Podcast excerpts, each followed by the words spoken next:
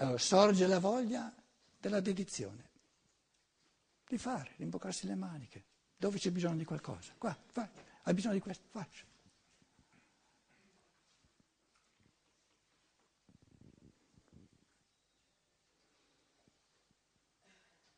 Una volta a Monaco, in un crocicchio di strada dove c'era un un sacco di traffico, mi trovavo in compagnia di Mauro Vaccani, discepolo mio dal lago di Como, molto più giovane di me.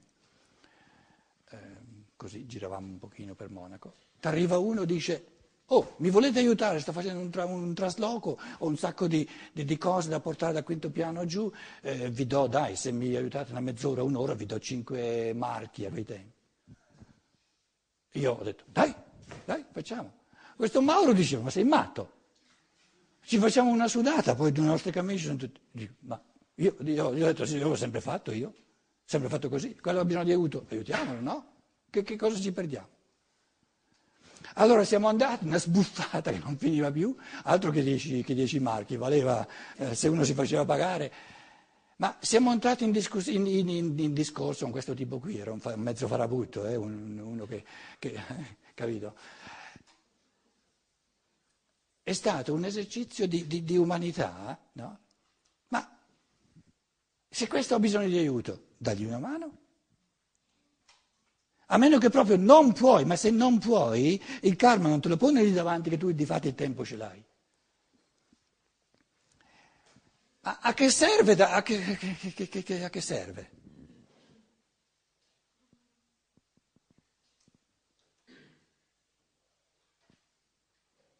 Quando noi poniamo la domanda a che serve, siamo fuori dall'amore.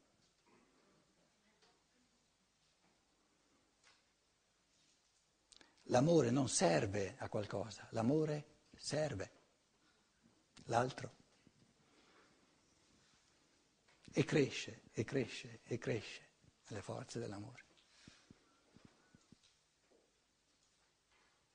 Io ero tutto contento, ero sudato, molto più anziano del, del Mauro. E lui mi dice, ma te sei matto. E io gli ho detto, sono sempre stato matto, però sono contento di essere matto. E alla fine lui era felice perché gli avevamo aiutato, altrimenti doveva trovare qualcun altro, magari eh, passava un giorno, passava un giorno, non trovava nessuno. Se io avessi calcolato, ma come, ma come così, però i soldi ce li avrebbe per pagare qualcuno come si deve, eccetera, eccetera, eccetera. Mi sarei perso una buona occasione per fare qualcosa per qualcuno.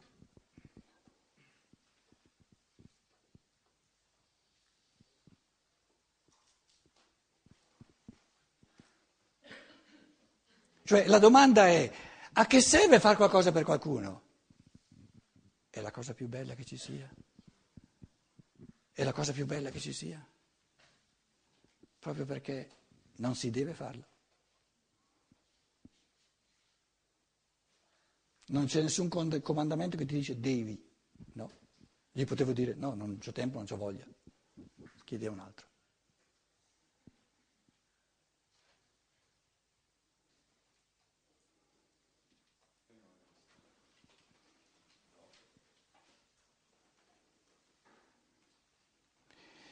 Voglio dire, non è che un piccolo esempio, ma eh, la vita di ognuno di noi ce li ha questi esempi. Voglio dire questo, è intrinseco nell'amore di essere gratuito, di essere gratuito, senza calcoli.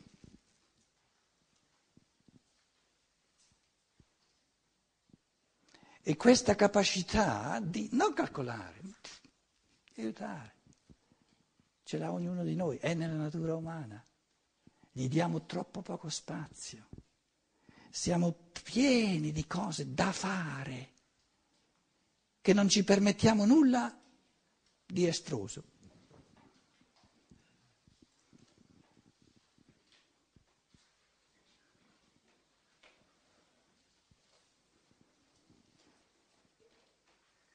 Sì, è vero.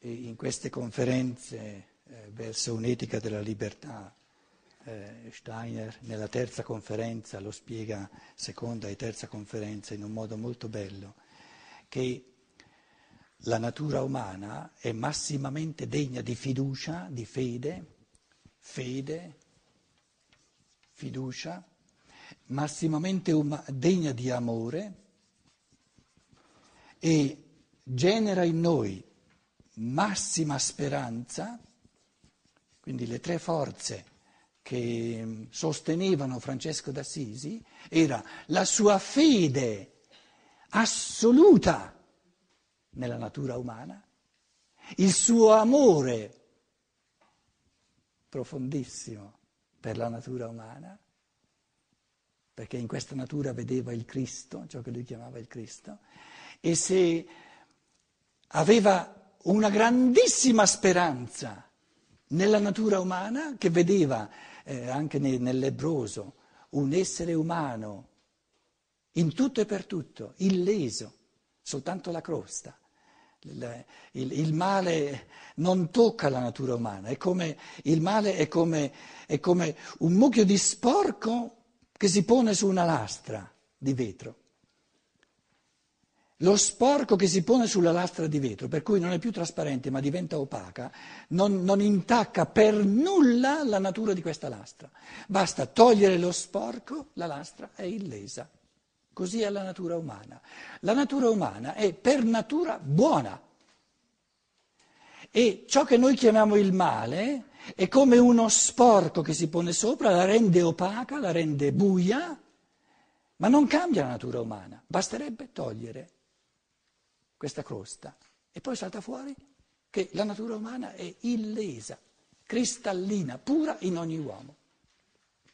Allora il fenomeno Francesco d'Assisi si spiega per la sua fede assoluta nella natura umana di ogni uomo, per il suo amore assoluto nella natura umana, per la sua speranza assoluta nella natura umana, però, eh, diciamo, l'umanità si trova ora in questo rumoreggiare dell'emergere dell'individuo singolo che cerca la sua libertà, la sua creatività artistica, che vuol compiere le cose non per dovere, ma per amore, per un volere sincero, in questo, in questo nuovo modo di essere della coscienza umana, non è più possibile amare la natura umana come ha fatto Francesco d'Assisi, non è più possibile questa fede, ancora un po' bambina nella natura umana, questo amore spontaneo dato dalla natura per la natura umana, questa speranza concessa, data dal Cristo, l'uomo d'oggi ha bisogno di conquistarsi in chiave di pensiero i motivi convincenti per cui io ho, ho a ragion veduta ho la possibilità di avere una fede incrollabile nella natura umana, un amore inesauribile nella natura umana e una speranza fondata, non soltanto bambina, fondata.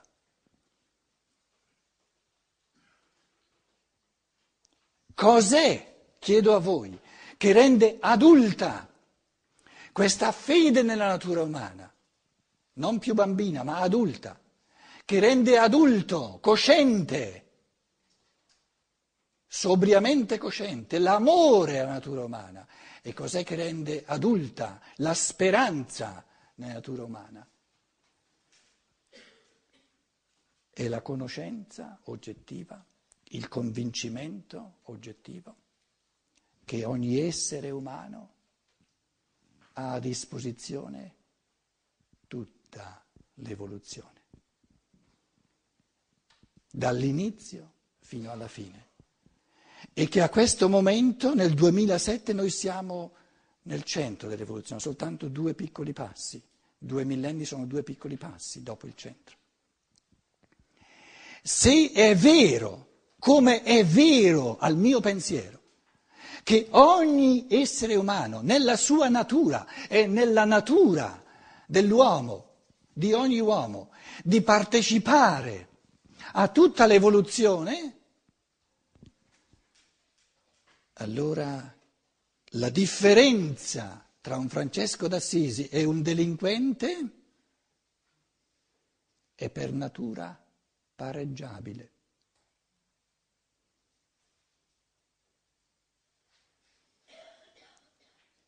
Se la dovizia divina concede sia a un Francesco d'Assisi sia al delinquente, d'ora in poi tutta la seconda metà dell'evoluzione. Qui c'è il centro dell'evoluzione, siamo due piccoli passi dopo. Se sia il Francesco d'Assisi sia il delinquente hanno tutta la seconda metà dell'evoluzione, allora c'è la possibilità reale che un Francesco d'Assisi di vita in vita ridoni al delinquente tutto ciò che da lui ha ricevuto. La mente, il pensare umano cerca la possibilità reale, realistica della giustizia, dell'amore divino. E la giustizia assoluta dell'amore divino, che rende tutti gli uomini, nella loro natura di uomini, tutti uguali, che dà a tutti uguali possibilità di conquista e di divenire, può risultare soltanto dal fatto oggettivo che ogni spirito umano ha a disposizione tutta l'evoluzione.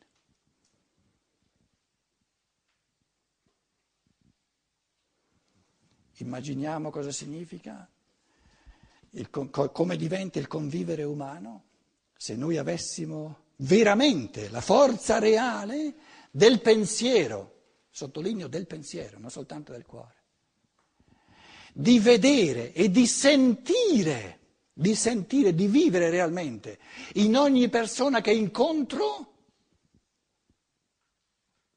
un potenziale Francesco d'Assisi. Lo puoi diventare realmente, tu, tu, tu, tu e tutti noi. E questa possibilità deve essere realistica, non soltanto teorica perché se fosse soltanto teorica allora eh, il Padre Eterno vorrebbe, vorrebbe ingannarci, vorrebbe abbindolarci. Vi ho chiesto soltanto, proviamo a immaginare come sarebbe il vivere insieme da uomini se noi non soltanto teoricamente, ma nelle forze del cuore, vivessimo nell'altro che ci viene incontro e lui in me un reale, potenzialmente un reale, che ognuno di noi ha la capacità reale di diventare un Francesco d'Assisi. E la mente ci dice un pensare sano, un pensare verace ci dice sì, è così.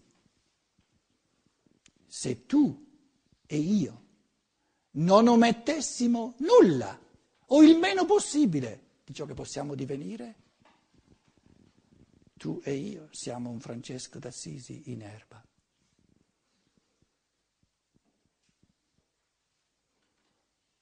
Solo così si può capire il modo in cui Francesco d'Assisi ha amato i lebrosi, i poveri, i piccoli, perché ha visto realmente potenziale, quindi la potenzialità reale di ogni essere umano di diventare come il Cristo, non soltanto come Francesco d'Assisi, ma come il Cristo.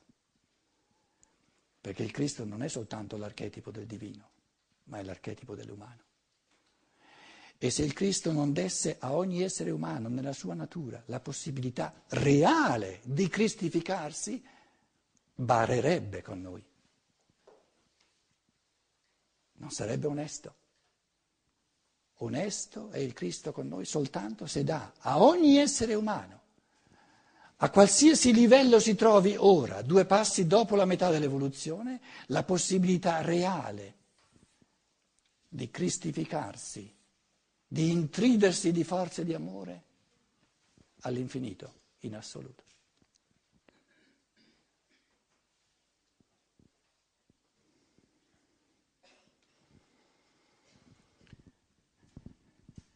Questo intendevo con eh, sottotitolo della conferenza di questa sera che dice il bene in ogni uomo, la capacità reale di costruire tutto il bene che l'amore sa creare e tutta la libertà che il pensare sa aprire al divenire umano.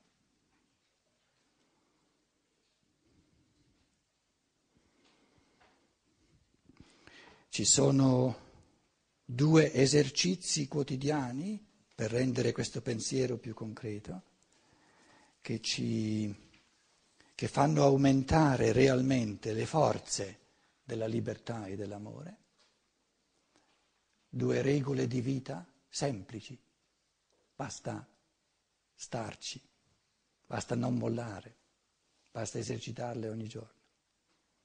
Una regola d'oro è di compiere il più azioni possibile godendole, con gioia, con amore.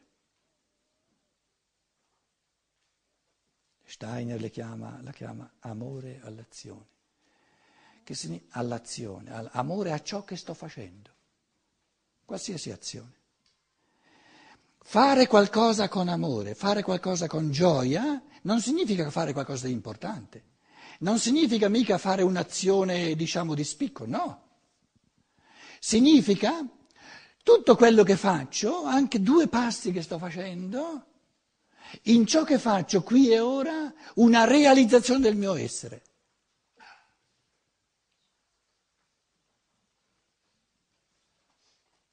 Ciò che l'essere umano fa con gioia realizza il suo essere e ciò che fa con gioia è buono per l'altro perché aumenta le forze dell'amore nell'altro.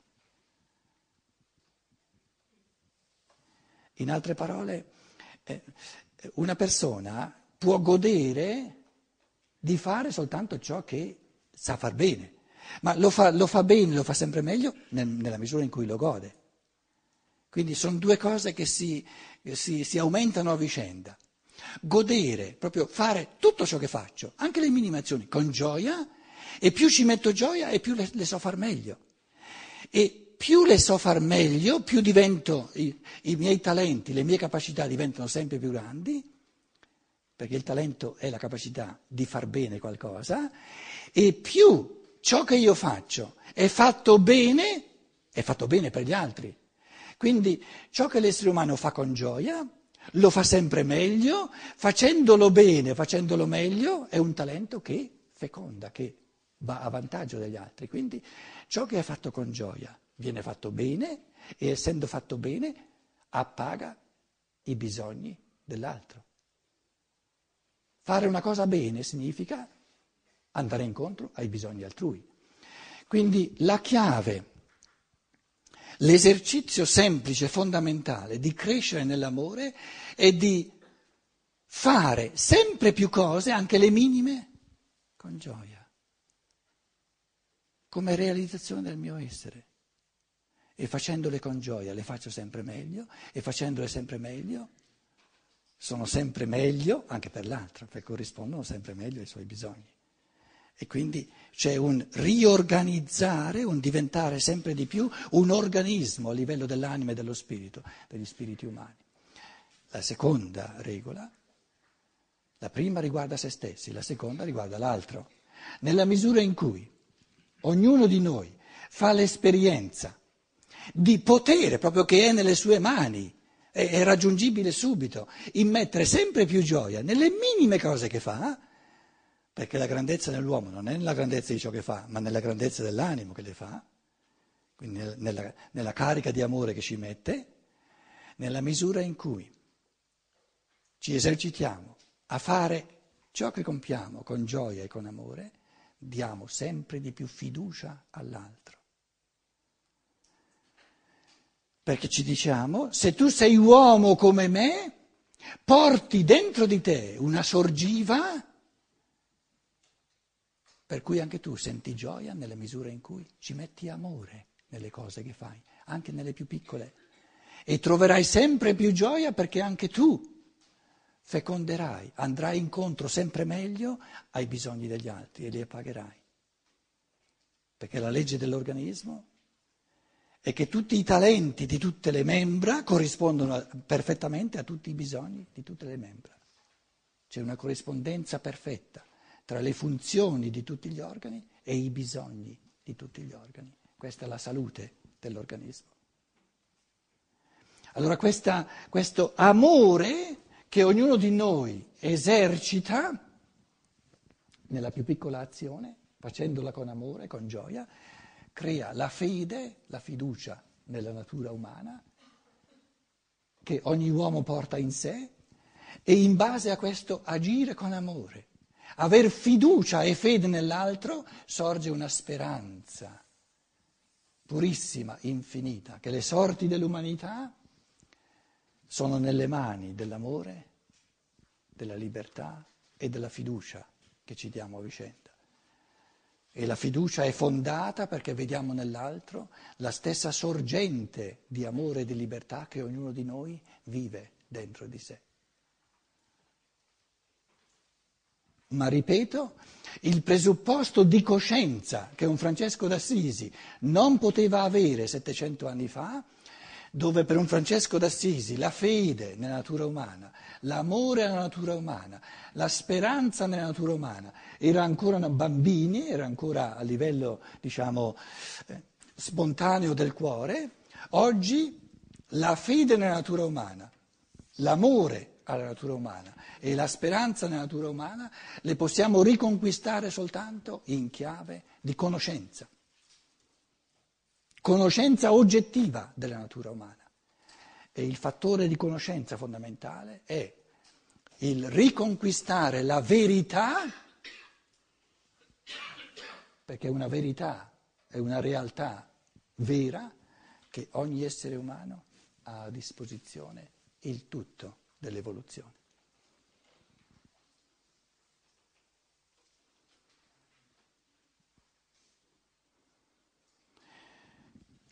Supponiamo per paradosso che una persona mi viene incontro con la pistola puntata. Non dico che sia facile in quel momento pensare questi pensieri, perciò vanno pensati prima, perché sono stati mai pensati prima, in quel momento di sicuro non si pensano. Ma supponiamo che una persona li abbia pensati sempre di nuovo e che poi magari riesca. Allora, se questo pensiero che vi sto per dire l'ha pensato sempre di nuovo, può arrivare alla capacità di dirglielo in questo momento.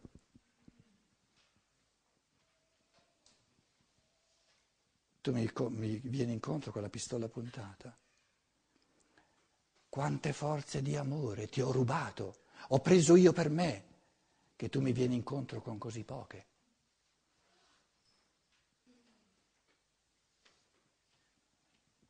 Quante forze di amore ho preso per me e quindi non le hai avute tu, per cui ne, ne hai così poche adesso. Allora te le voglio ridare. Voi mi direte sì, però eh, questi bei pensieri non fermeranno quella mano col, col dito puntato sul grilletto. No, no, andateci piano, andateci piano. Non lo dite troppo alla svelta. Pensiamo a un Gandhi che vedeva le cose molto diversamente. Gandhi era in assoluto contro ogni violenza, perché se mi, mi viene con la pistola eh, più violenza di così non si può. L'ho raccontato diverse volte questo fatto.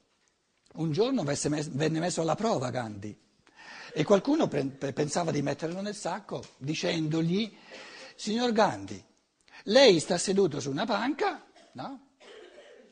ha una pistola accanto a sé, magari non è la sua, ma c'era lì accanto, Vede a 50 metri di distanza un bambino che dorme nella, diciamo, nell'erba e un cobra si sta avvicinando al bambino. E lei lo sa da buon indiano no? che il cobra normalmente se lo mangia il bambino. Spara o non spara al cobra?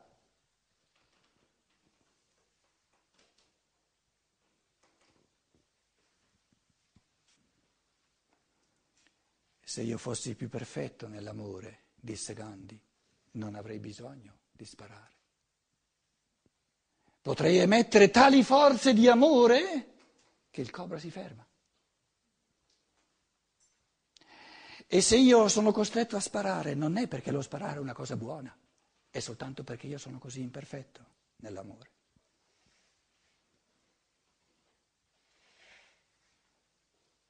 E ci vuole un pochino più forza di amore per fermare un cobra che non per fermare la mano di un uomo che capisce molto di più che non un cobra dei misteri dell'amore.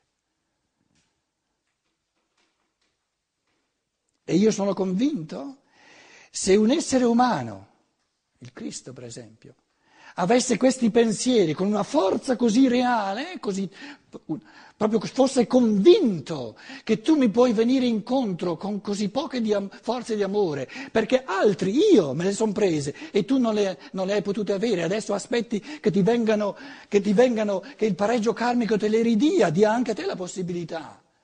Io sono convinto che se un essere umano pensasse questi pensieri, ma essendone convinto fino in fondo, quella mano si ferma.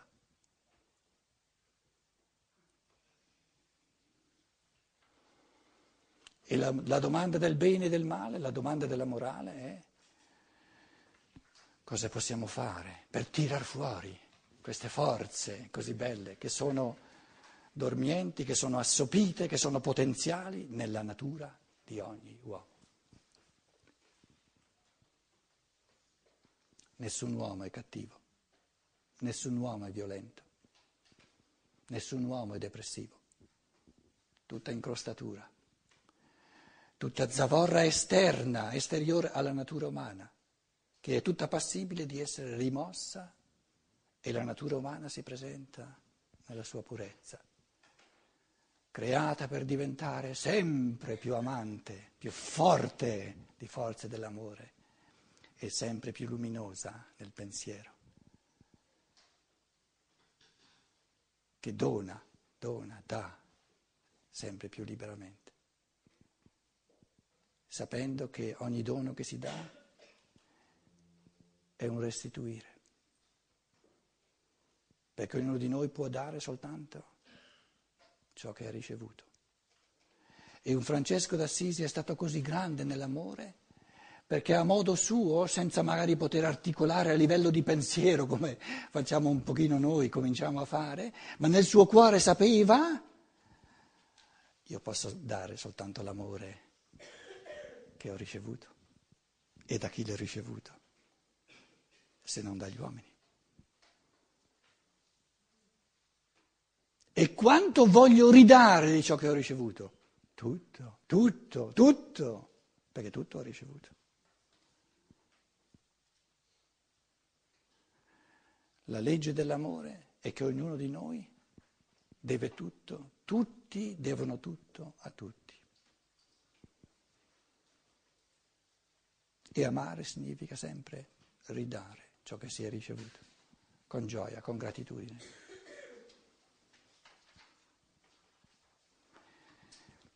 Facciamo una pausa e poi avete voi la parola.